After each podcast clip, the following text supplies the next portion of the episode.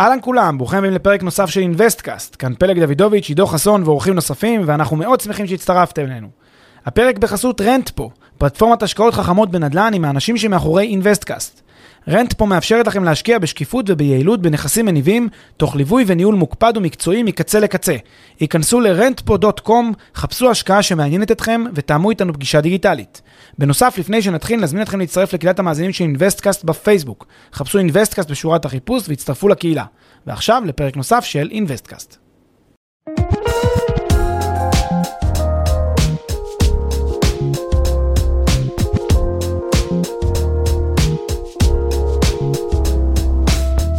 בוקר טוב, פלג. בוקר אור, עידו, מה שלומך? בסדר גמור, מה העניינים? בסדר גמור.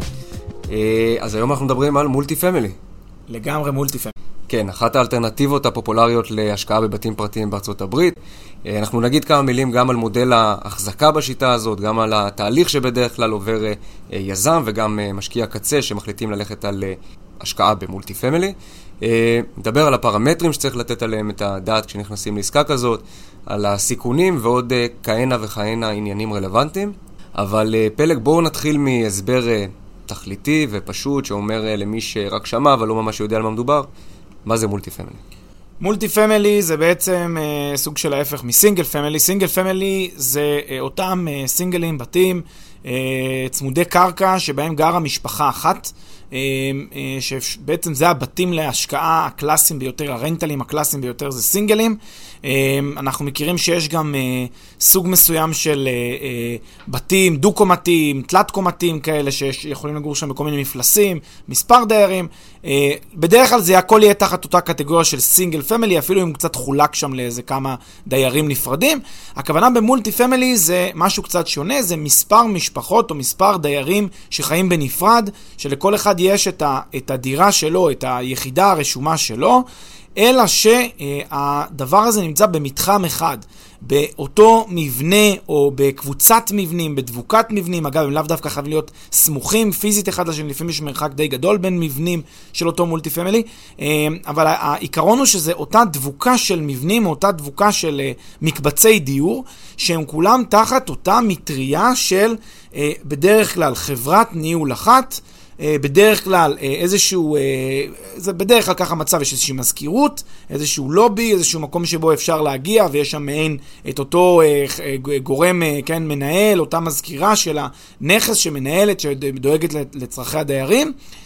בדרך כלל זה תחת מוטת ניהול מסוימת, יש בדרך כלל בדבר הזה כל מיני שירותים משותפים שמקבלים הדיירים, כמו למשל חדרי כושר, בריכות, חללים משותפים לצרכי ציבור, פארק מסוים, גינה מסוימת שהם יכולים להשתמש בה, כמובן השטחים המשותפים הרגילים שזה כמובן מדרגות ו- ומעליות אם צריך, דברים מהסוג הזה. אגב, אני אגיד מילה ש multi family זה גם לפעמים בניינים, ממש בנייני מגורים רגילים לחלוטין, שגם בהם יכולים להיות קונסטלציה כזאת של multi family. אז באמת כמו שהתחלת להגיד, כששומעים מה זה multi family, אז אפשר לחשוב שקונספטואלית יש איזה דמיון כללי לבית משותף כאן אצלנו בארץ, כי בכל זאת אנחנו מדברים על יחידה רישומית אחת גדולה עם תתי יחידות, שאותם, לא יודע, שוכרים אנשים שונים, אבל כן יש שני הבדלים משמעותיים, כשהראשון שבהם, וגם אותו הזכרת, הוא ההבדל באופי המחיה, כלומר, אנחנו לא בהכרח מדברים על בנייני מגורים, אלא לפעמים על מתחמים גדולים יחסית, שבדרך כלל מתפרסים על שטחים אה, גדולים, אבל ההבדל השני והחשוב יותר, הוא במודל ההחזקה בנכסים שנמצאים בתוך אותם מתחמים, אז בוא ברשותך, בוא באמת נדבר על, על זה, על מודל ההחזקה כמה מילים. כן, הרעיון המרכזי באותו, באותו נושא של multi family זה נושא באמת הבעלות, כי אה, אם אנחנו מכירים בארץ את כל נושא הבתים המשותפים, אה, שזה אותם apartment buildings, שזה בעצם בגדול אה, אה, כל אחד מהדיירים יש לו אה, י, יחידה רשומה על שם, בטאבו, ספציפית אה, על שמו. בכל הנושא של multi family אין את הדבר הזה, או בדרך כלל זה לא המצב. מה שקורה בדרך כלל זה שיש... שוב, אותו מקבץ של דירות, אותו מקבץ של יחידות ספציפיות, כשגרים בהם אנשים ספציפיים, אבל הבעלות עליהם היא של אותה חברה אחת. ואז יש חברה משכנת כזאת, חברה מנהלת של הדבר הזה, היא הבעלים של המולטי פמילי כולו, ואין בעלות ישירה של אף אחד ב, ביחידות האלה בפני עצמם. ואז במובן מאוד uh, ברור, זה כר פורה למשקיעים. כי כל הרעיון של החברות האלה, חברות הניהול, זה שהן חברות לשם ההשקעה. כי יש להם דיירים, שזה בעצם השוכרים, הדיירים, הם משלמים דמי שכירות, שזה בעצם אה, השימוש באותן יחידות, וגם כמובן, אה, אתה יודע, אה, עלויות תחזוקה ודמי ועד ודמי חבר וכל מיני דברים שגובים במולטי.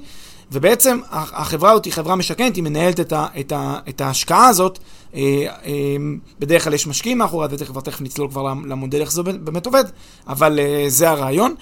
חשוב לומר עוד איזו הערה מקדמית לפרק, וזה נושא של commercial real estate. האמת ש multi family, בניגוד לאינטואיציה שאנחנו מייחסים, מקשרים את זה עם residential real estate, שזה אה, אה, מה שנקרא מגורים, שוק הנדל"ן למגורים, multi family נכלל בדרך כלל בקטגוריה של CRE, שזה commercial real estate, וזה אה, אפילו שהבסיס שה, של השוק הוא שוק המגורים, אפילו שהדיירים הם דיירים בשוק המגורים הרגיל, כן, שוכרים, אה, אה, זה עדיין סוג של commercial real estate במובן הזה שמדובר פה על חברות ניהול מקצועיות שעושות את זה למטרת ביזנס ממש עם, אה, עם ניהול עסקי פר אקסלנס, זה, זה ממש עבודה עסקית לחלוטין. לכן זה משתייך קטגוריאלית לעולם הזה של commercial real estate, וזה דבר ככה מאוד מרכזי שאנחנו גם נזכיר אותו מספר פעמים לאורך הפרק. אז בואו באמת התחלת לדבר על המשקיעים, אז בואו ננסה רגע לשים כאן נקודה, אחר כך נמשיך מאיפה שעצרנו ונדבר טיפה על המשקיעים אה, ב multi family, בואו נגיד אה, מאחורי היזם בדרך כלל. כן, משקיעי הקצה, או הלקוחות בעצם של היזם שמגיעים ומשקיעים. תראה, מה שקורה, בדרך כלל כאמור יש כאן איזושהי חברה שהיא חברה, חברת ניהול. החברת ניהול היא הבעלים אה, של ה multi family, בדרך כלל בוא נגיד שהבעלים הוא היזם והוא חברת הניהול, למרות שאפשר לקחת חברת ניהול חיצונית כמובן, אבל בוא נניח שהיזם עושה פה את כל הכובעים. עכשיו, היזם הזה הרבה מאוד פעמים אה, יכול להסתדר לבד, יש לו מקורות הון ויש לו אה, בנק, והוא הולך ומממן את הפרויקט וקונה לבד את המתחם. אבל לפעמים אה, היזם הזה רוצה לגייס אה, מקורות הון באמצעות כסף של משקיעים פרטיים. אז מה שקורה, הוא מציע למשקיעים הפרטיים equity באותה חברה יזמית שהיא הבעלים של ה multi family, ואז המשקיעים נכנסים בעצם ב equity של ה multi family, הם בעצם שותפים ל... אה, בעצם להכנסות, לפעילות העסקית של אותה חברה, כמובן גם להוצאות, הם בעצם שותפים אה, לטוב ולרע לעסקה הזאת. אה, ואז המודל הוא מודל באמת שמאוד מתאים למשקיעים, כי, עוד פעם, כי מה הרעיון שיש כאן בבסיס? הרעיון הוא רעיון של דירות שהן מושכרות לדיירים, שהם לא הבעלים של הדירות האלה בגלל המבנה המיוחד של הבעלות במולטי פמילי, ואתה כמשקיע יש לך חלק יחסי בלתי מסוים מתוך כל השלם הזה. אז למשל, אם שמת 100 אלף דולר וסך הכל גייסו מיליון דולר לטובת uh, חלק היזם בהקשר הזה, אז יש לך 10% מהון המשקיעים החיצוניים בדבר הזה. ואם סך הכל ההון אה, בדבר הזה שהושקע, נגיד הוא, לא יודע מה, 3 מיליון, אז יש לך 100 אלף מתוך 3 מיליון אה, מתוך כל ה multi family. אז זה בעצם הרעיון הזה של להשקיע כמשקיע פרטי בתוך כל ה multi, בתוך כל ה multi family הזה ולהיות בעלים יחסי של ה... מתוך השלם. לפני שנמשיך, כמה שניות מזמנכם. הפרק בחסות רנטפו, פלטפורמת השקעות חכמות בנדל"ן עם האנשים שמאחורי אינוויסטקאסט. רנטפו מאפשרת לכם להשקיע בשקיפות וביעילות בנכסים מניבים, תוך ליווי וניהול מוקפד ומקצועי מקצה לקצה. היכנסו ל-rentpo.com, חפשו השקעה שמעניינת אתכם, ותאמו איתנו פגישה דיגיטלית.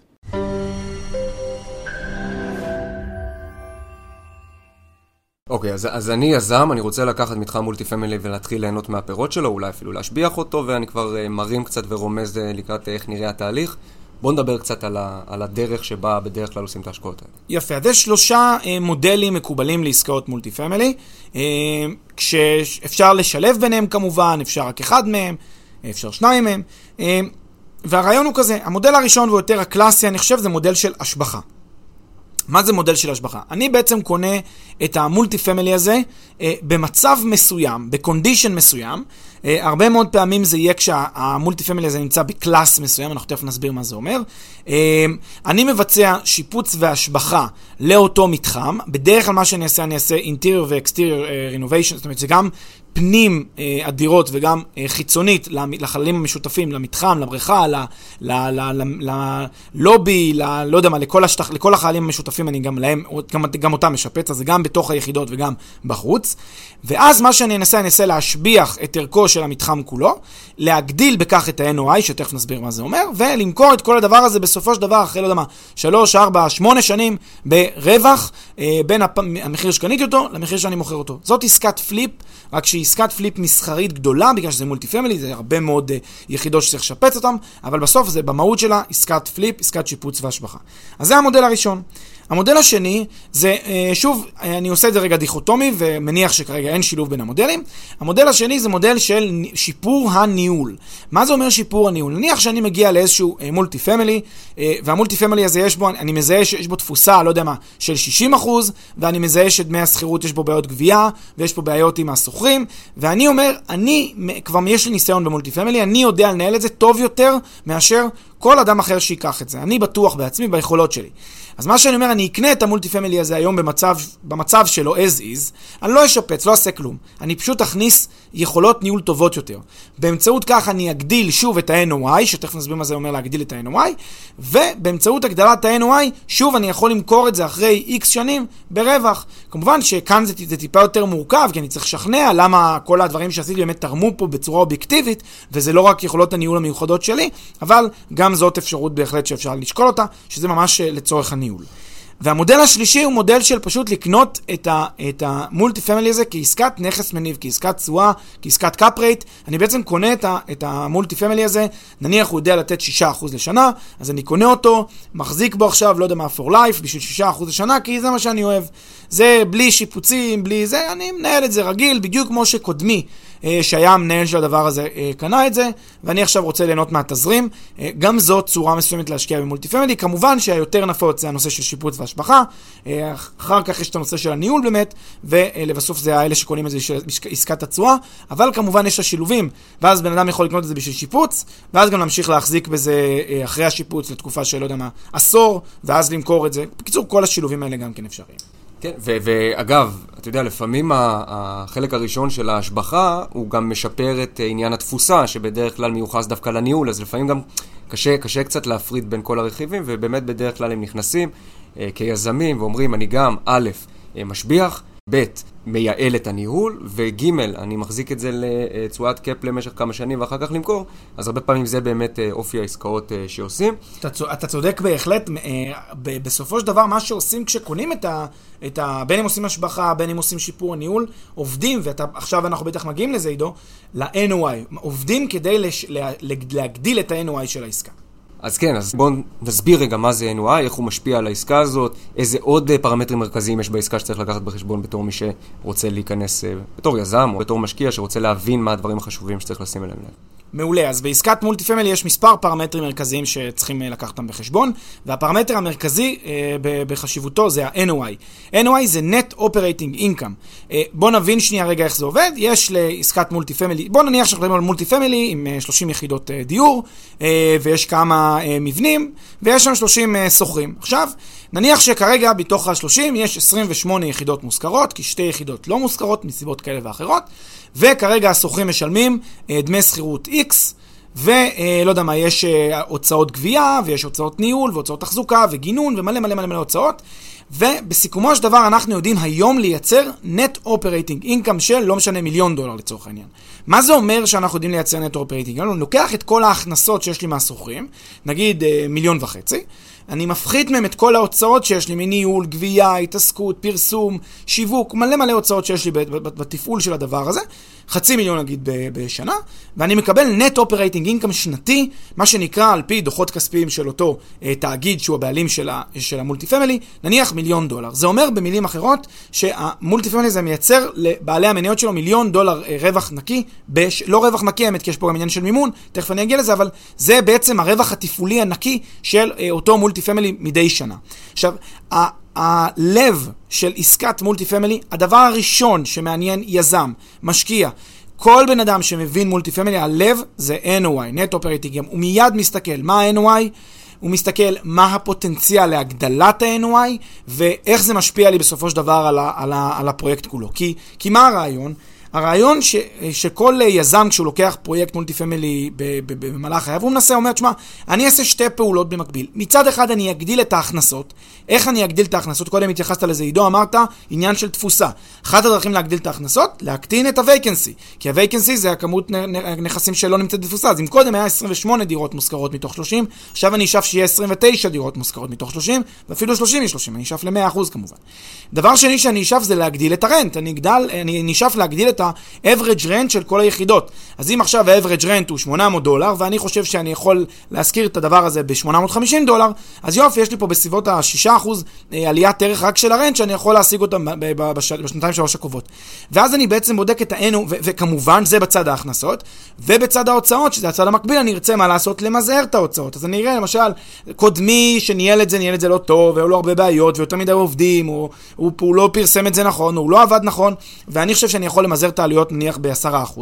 זה משמעותי, כי אז אני מגדיל את ה-NOI שלי ב-8%, מקטין את ההוצאות שלי ב-10%, נניח, והנה הגדלתי משמעותית את ה-NOI אה, אה, בצורה אה, דרמטית, באופן כזה שהופך את הפרויקט כבר לפרויקט רווחי, גם מבלי ששמתי בו שקל.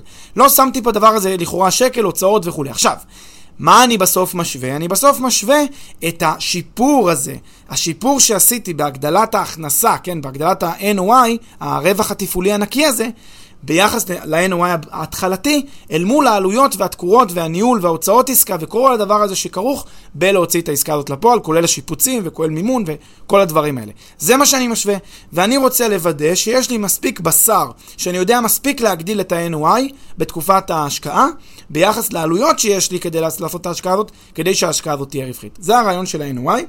אה, עוד פרמטרים, כאמור, שכבר ציינתי אותם, אז זה זה באמת נושא ה-vacancy, זה מאוד מאוד מרכזי בעולם ה multi family, בגלל שהכל זה vacancy. זאת אומרת, אם אני יודע לשפר את התפוסה אה, אה, של, של הנכס ולהקטין את ה-vacancy, שזה בעצם ה, כמה נכסים עומדים ריקים מתוך השלם, אה, אז אני אגדיל כמובן את ה-NOI.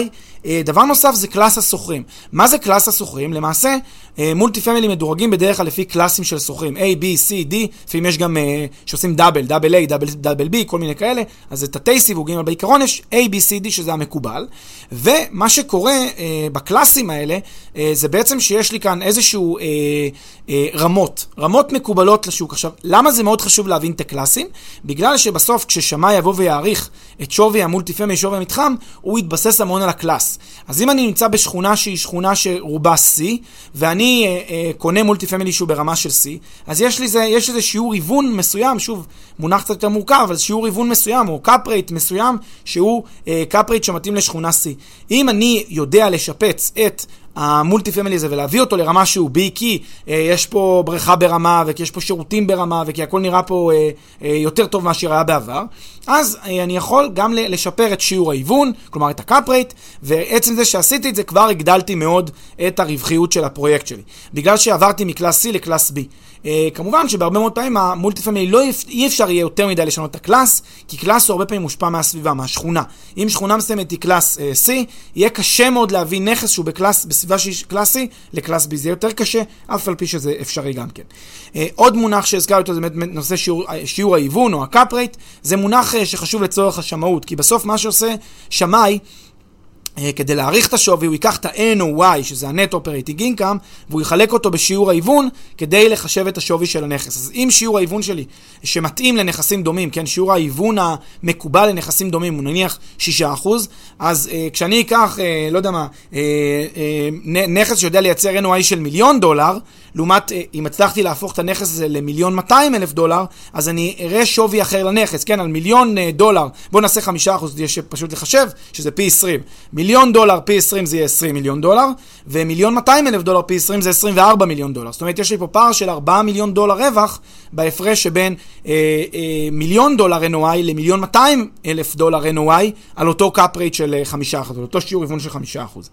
עוד אה, פרמטרים נוספים שצריך להתייחס אליהם זה כמובן נושא המימון, שזה עלות הריבית, עלות, עלות הכסף בעצם, שיעור המינוף, עד כמה אני ממונף, מה שיעור המינוף שלי, כמה אני בעצם מגייס, וכמובן אם יש לי איזושהי מטרת ריפאי, כי הרבה פעמים עושים את המולטי האלה כדי לעשות איזשהו ריפאי מאוחר יותר, אז גם זה דבר שהוא מרכזי. Uh, כמה עולה השיפוץ כמובן נכנס פה ומשחק תפקיד חשוב מאוד, ובסיכומו של דבר, לדעתי הדבר הכי חשוב למשקיע לפחות, זה ה-IRR. בסיכומו של דבר, ה-IRR uh, זה המבחן שצריך לה, לה, להחליט על פיו, כמובן לא רייט או כל מיני מבחנים אחרים. אתם כמשקיעים, מעניין אתכם לדעת, אוקיי, מה ה-IRR שלי בעסקה של המולטי? האם אני רואה פה IRR X, IRR Y, איך זה ביחס לאלטרנטיבה, איך זה ביחס לרמות הסיכון, שווה, לא שווה, כן לקחת, לא לקחת. אז אולי באמת אה, תכף נתחיל לדבר על הפרספקטיבה של אה, משקיע בקצה שמנסה לבדוק את הדברים האלה, איך הוא יודע שהקלאס נכון, אה, עם התפוסה שמניחים ריאלית, עם שיעור ההיוון נכון, עם, אתה יודע, כל השאלות, כל, כל הפרמטרים האלה, איך בכלל לדעת להתמודד עם הדבר הזה. אבל בוא נחזור רגע לנעליים של היזם, כי אתה יודע, על פניו הכל נראה טוב ויפה. אתה אומר, א', אם אני מזהה מתחם שנראה נכון להיום כמו הצרות שלי, ב', המתחם הזה לא מנוהל בצורה יעילה, וג', אני יזם מוכשר, אז אתה יודע, כסף על הרצפה לא מחכים לך בארצות הברית, שתבוא תיקח ותרוויח.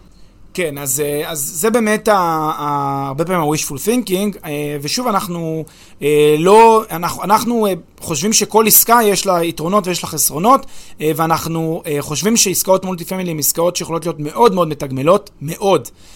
ולצד זאת הן גם יכולות להיות מאוד מסוכנות, וצריך תמיד לעשות את ההחלטה על בסיס מכלול השיקולים, ולא להיות מסונבר רק מהקלות של זה.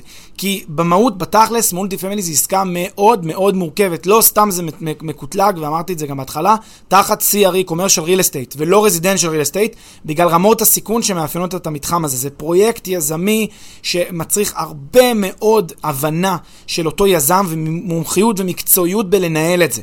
צריך להבין שבסעיפים החשבונאיים רק, רק בסעיפים החשבונאיים של הפרופורמה, של הדוחות הכספיים של אותה אה, אה, חברה שמנהלת את, ה, את, ה, את ה multi family, יש עשרות רבות של סעיפים. כל סעיף כזה, זה אומר, יש לו את היכולת לעשות לו אופטימיזציה ו upside כלפי מעלה, אבל יש לו גם יכולת ל downside כלפי מטה. כל סעיף כזה, אם הוא זז 5% לפה, 5% לפה, זה כבר משפיע לי לפעמים משמעותית על הרווחיות, על ה-NOI. ושוב, הכל פה זה NOI. כל הסיפור של המולטי פמילי זה בסוף NOI. אם קרה שבמהלך תקופת ההשקעה שלי הצלחתי מאוד בשיפוץ, והצלחתי להגדיל את התפוסה, והצלחתי להגדיל את השכר דירה, אבל למשל, גדלו הוצאות כי פתאום היה איזה בעיה עם העירייה. כי פתאום, אה, לא יודע מה, היה עכשיו איזשהו משבר כלכלי והייתה אה, אה, לי בעיה בגבייה, לא יכולתי לגבות כספים, בנקים נסגרו, צרות כאלה ואחרות. כי, אה, לא יודע מה, נגרמו לי נזקים לדירות מסוימות ולא היה לי במקרה כיסוי ביטוחי לדבר הזה. אלף ואחד דברים שיכולים לקרות בכל אחד מסעיפי ההוצאות שיש ב multi family, יכול להשפיע לי בצורה משמעותית על הרווחיות. ואז זה הופך את העסקה מעסקה שהיא מאוד מתגמלת לעסקה שהיא הפסדית וכואבת מאוד. וזה הסיכונים שיכולים להיות ב multi family. אה, ובעצם אה, אה, אפשר, אם תרצה, אולי אפשר למפות את זה שהבעיות העיקריות שאנחנו נתקלים, שאנשים נחשפים בהן, שאנחנו נחשפים... בעיות מרכזיות שאנחנו נחשפים לכך שאנשים נתקלים בהם במולטי פמילי זה היבטים של תפוסה, היבטים של אה, מצב השוק שהשתנה פתאום, או הנחות שהיו מקלות מדי ביחס למצב השוק מלכתחילה, אה, בעיות של ניהול וגבייה. הרבה מאוד פעמים זה בסוף אה, אה, אה, קם ונופל על ניהול לא נכון של, ה, של, ה, של הפרויקט. כי למשל, אה, אה אתה יודע, יש, יש את המקרים האלה, זה קורה המון, במיוחד במולטי פמילי, אה, שבהם יש איזשהו אה, מנהל נכס שהוא פשוט... אתה יודע, איש נחמד, איש לבבי, איש... עכשיו, אתה כיזם, מה אתה מעדיף? איש לבבי שינהל לך את הנכס ונחמד עם הדיירים ויסתחבק איתם? או שאתה מעדיף אה, בן אדם שידע לעמוד על שלו ולהקפיד מאוד חזק ול, ולנהל את זה ביד רמה? עכשיו, יש כאן מתח, כי מצד אחד אתה, אתה מעדיף אה, שאנשים יהיו אנשים איכותיים, אנשים טובים, אתה רוצה אנשים ברמה שינהלו את הדבר הזה. צד שני, אתה רוצה דווקא בן אדם שיודע לתת גם אה, אה, אה, מקלות כשצריך, ולכן יש כאן אה, באמת הרבה מאוד בעיות שלפעמים לא רואים אותן מראש, אה, וגם נגיד יזם שיש לו ניסיון ב... ב לא יודע מה, בפלורידה, ואז הוא בא לעשות פתאום פרויקט נוסף ב, עכשיו באוהיו, הוא יצטרך לשכור עכשיו שירותים של אדם חדש באוהיו. הוא יצטרך מנהל נכס חדש באוהיו. המנהל נכס שהוא יראיין אותו, הוא יצטרך שהוא יהיה ממש ברמה מאוד מאוד גבוהה, על מנת שהניהול של זה יצליח, על מנת שהעסקה הזאת תצליח. ולא תמיד יש את הקשר בהכרח בתלות ביכולות של היזם. קיצור, יש כאן הרבה מאוד אתגרים שקשורים גם לניהול והגבייה. אלא כמובן לסיכוני ההשבחה, סיכוני השיפוץ. כל המכלול הזה של הדברים יוצרים סיכון שהופך את העסקה במולטיפלין לעסקה מאוד מאתגרת, ואני אחזור חזרה להתחלה, זו גם עסקה יכולה להיות מאוד מתגמלת אם זה מצליח, אם ההנחות מתקיימות, אם תנאי השוק מבשילים נכון, אפשר לדבר פה על תשואות מאוד מאוד יפות. יפה, אז אני באמת משקיע בקצה, אתה אומר, יש אתגרים, יש הזדמנויות, אני רוצה להיכנס באקוויטי בהיקף מצומצם יחסית של תאגיד מהסוג הזה, או אני נותן הלוואה כדי לממן את העסקה, לא חשוב, איך אני יודע שאני עושה את הדבר הנכון, איך אני מנתח למעשה עסקת מולטי איך אני מבין את ה... אתה יודע, יודע לא רק לאפיין את האתגרים, אלא גם להבין מה המצב לאשורו. כן, אז uh, בעצם uh, כאן המקום להגיד שאם בדרך כלל אנחנו ממליצים להיעזר באנשי מקצוע, אז לפחות בכל מה שקשור לעסקאות ב multi family, שהן עסקאות מורכבות, אה, אני כמעט מחייב להיעזר באנשי מקצוע, בין אם זה אנשי מקצוע שהם היזם שבעצם מלווה אתכם ואתם צריכים בעצם להיות תלויים בו, ושוב, לדעתי כדאי להיעזר בכל זאת ביוצא, באנשי מקצוע, ובין אם אתם מתכוונים לעשות את זה בעצמכם, קל וחומר. אז בכל מקרה, ההמלצה היא לפנות לבן אדם שמומחה, שיודע, שמבין.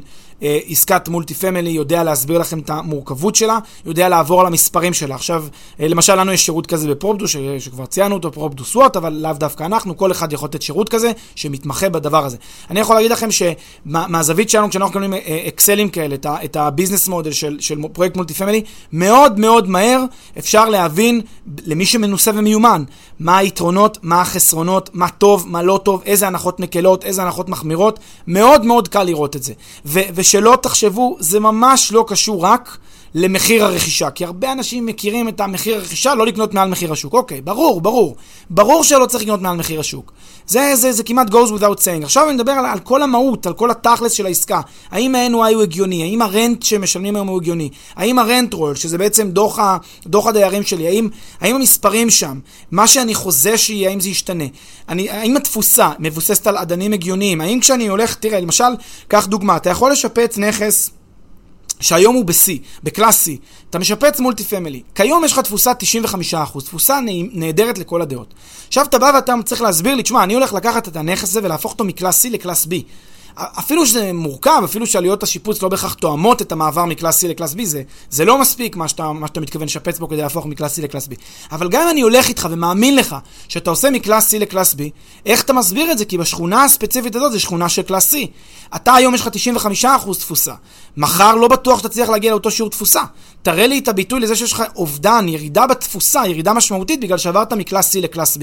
כן? אז זה דוגמה ל edge קטן כזה, למשהו קטן כזה שאתה רק אתה מיומן ומנוסה בהבנה של הדברים האלה. זה סוג הדברים שבדרך כלל אה, ניתוח כזה מאוד מדוקדק, שיורד לפרטים, אה, יודע לחלץ.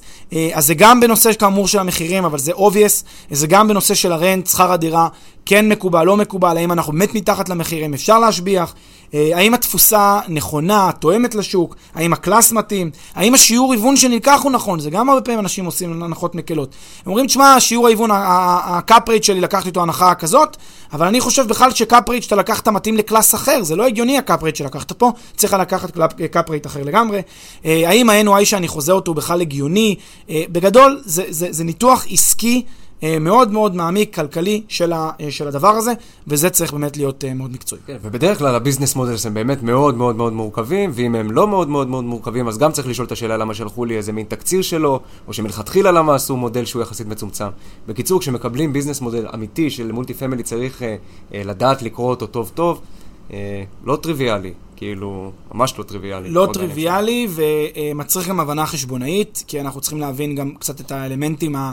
אה, את האלמנטים של אה, איך, איך בעצם בנויה הפרפורמה, בדרך כלל זה נשען על פרפורמה כזאת, בעצם אה, ניתוח כלכלי, ניתוח חשבונאי של צופה פני עתיד, של לא יודע מה, חמש שנים, שמונה שנים קדימה, וצריך להבין ה, על בסיס מה נלקחו ההנחות. כל... כל, אתה יודע, אתגר טוב, בדרך כלל כשמסתכלים על אקסלים כאלה, אתגר טוב מהצד של מי שמנתח את הדברים האלה, זה כל תא להבין גם את הנוסחה מאחוריו, גם להבין את ההנחות שנלקחו, להסכים עם ההנחות שנלקחו, זה, כן, זה מורכב. אה, לא להוציא את הרוח מהמפרשים, אתם לא צריכים כשאתם עושים עסקה כמשקיעים פרטיים קטנים להבין כל אה, תא בזה, אבל אני כן חושב שכדאי לכם להיעזר באנשי מקצוע שיעזרו לכם להבין טוב טוב אם אתם קונים משהו טוב או חתול בשק. תודה, פלג. תודה רבה, עידו.